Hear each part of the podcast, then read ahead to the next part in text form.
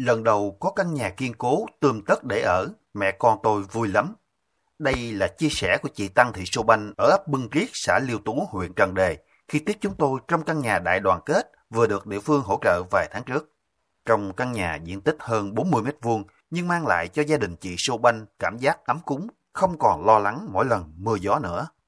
Chị Sô Banh là một trong những hộ nghèo bức xúc về nhà ở.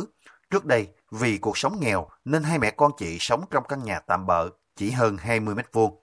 2 năm trước, trong lúc làm công cho một lò gạch, mắt chị bị đau nặng, phải tạm nghỉ để điều trị, mất thu nhập nên cuộc sống càng trở nên khó khăn hơn. Khi được hỗ trợ ngôi nhà đại đoàn kết, giúp chị không chỉ có nơi an cư mà còn tự tin hơn trong lao động để hướng tới thoát nghèo, ổn định đời sống. Vui và cảm ơn địa phương, nhà nước rất là nhiều vì đã hỗ trợ nhà cho gia đình tôi. Tôi rất là hạnh phúc khi được nhà nước chăm lo gia đình mình, được sống trong ngôi nhà như vậy.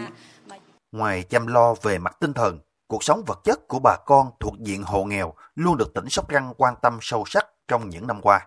Trong đó, xây nhà ở là cốt lõi. Không phải chỉ xây một căn nhà để bà con che nắng, che mưa. Đây còn là xây một điểm tựa cho người nghèo vươn lên làm ăn, ổn định cuộc sống.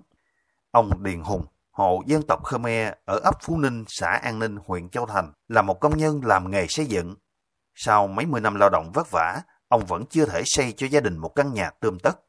Trò chuyện mới biết, ông còn phải lo cho người vợ bệnh. Vì vậy, để đủ no mỗi ngày là niềm vui của gia đình trong thời gian qua. Xét thấy hoàn cảnh khó khăn của gia đình, năm 2022, ông Hùng được hỗ trợ một căn nhà đại đoàn kết. Ông Hùng nói: Trước đây tôi cứ nghĩ là mình không biết bao giờ mới xây dựng được nhà ở ổn định như thế này. Chỉ biết là cố gắng làm ăn vậy thôi. Giờ được địa phương xem xét, thấy mình khó khăn thì hỗ trợ được căn nhà đại đoàn kết. Mình vui lắm. Tôi được địa phương hỗ trợ 50 triệu đồng để xây dựng nhà, còn công thợ thì mình tự xây. Giờ có nhà rồi, mình chỉ còn lo việc làm ăn để sớm vươn lên, ổn định đời sống.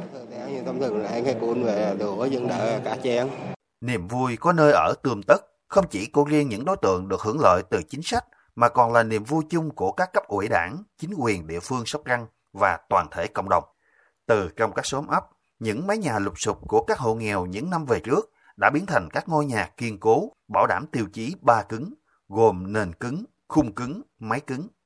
Theo Ban chỉ đạo vận động hỗ trợ xây dựng nhà ở cho hộ nghèo khó khăn về nhà ở tỉnh Sóc Trăng, thực hiện phong trào thi đua cả nước chung tay vì người nghèo, không để ai bị bỏ lại phía sau, với tinh thần tương thân, tương ái, lá lành đùm lá rách, tỉnh đã xây dựng kế hoạch tổ chức phát động vận động hỗ trợ xây dựng nhà ở cho hộ nghèo tỉnh Sóc Trăng, với mục tiêu phấn đấu trong năm 2021 và năm 2022, tỉnh sẽ vận động hỗ trợ xây dựng 3.240 căn nhà ở cho hộ nghèo khó khăn về nhà ở.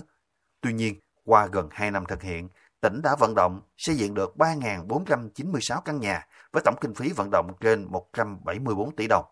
Đến nay, đã thực hiện hoàn thành việc hỗ trợ xây dựng nhà ở cho hộ nghèo, giúp bà con có nhà ở ổn định, an tâm lao động, sản xuất, vươn lên thoát nghèo bền vững. Ông Lâm Văn Mẫn, Bí thư Tỉnh ủy Sóc Trăng cho biết: Nếu cộng thêm ở giai đoạn 2019-2020 thì tỉnh đã hỗ trợ gia đình có công là 1.900 căn nhà. Đến nay thì toàn tỉnh đã vận động và xây dựng được 5.200 căn nhà và cơ bản là hoàn thành nhà ở cho gia đình người có công có khó khăn về nhà ở và gia đình hộ nghèo có bức xúc về nhà ở. Chương trình xây dựng nhà ở cho hộ nghèo khó khăn về nhà ở có ý nghĩa cao cả, có tính nhân văn sâu sắc, thể hiện sự quan tâm của Đảng bộ, chính quyền, mặt trận đoàn thể, các mạnh thường quân đối với hộ nghèo, giúp cho các hộ gia đình nghèo khó khăn về nhà ở trên địa bàn tỉnh có được căn nhà kiên cố, khang trang để sinh sống ổn định, vơi bớt phần nào lo toan vất vả trong cuộc sống.